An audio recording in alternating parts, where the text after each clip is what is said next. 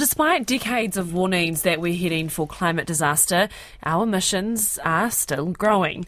The International State of the Climate Report for 2021 shows the world just broke several records, not the good kind, for the highest levels of carbon dioxide, methane, and nitrous, oxide, the three largest contributors to the Earth's warming.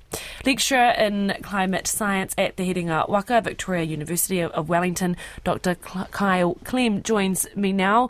Kia ora, Dr. Clem. Now, just to start off with, what are the global findings here? Right. Well, as you um, just summarized well, so we've seen a continuation of the long term trend, which is we continue to emit greenhouse gases. So in 2021, we saw record highs of carbon dioxide, methane, and nitrous oxide. And it's not slowing down. So the increase in methane from 2020 to 2021 was the fastest ever observed. Um, we also saw record high ocean heat content, and this is about 90% of the added heat to the climate system from increasing greenhouse gases is being absorbed by the ocean, and that's what we continue to see. Sea level also reached a new record high, so it increased 4.9 millimeters in one year from 2020.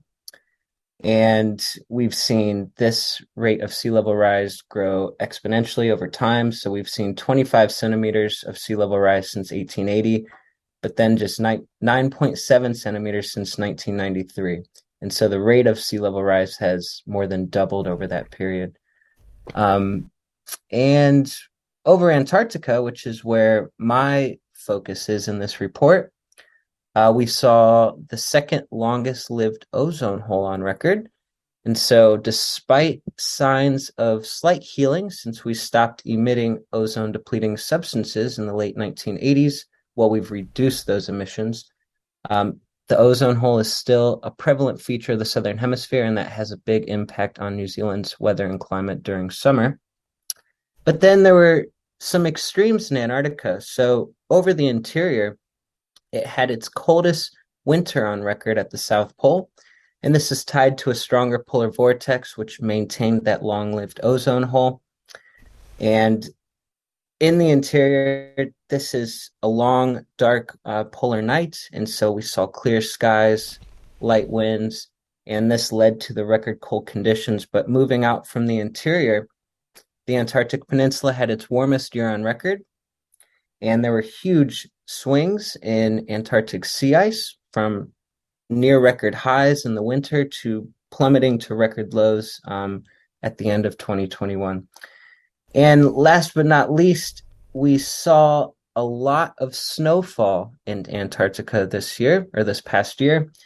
However, we still lost 50 billion tons of ice from the continent, and that's the equivalent of 20 million Olympic sized swimming pools. So those were some of the main highlights. Oh, kia ora, Kyle. Apologies, that is all we have time for. Um, but you've done an, an amazing job at summarising uh, that information from that report. That is lecturer in climate science at the Herenga Waka, Dr. Kyle Clem.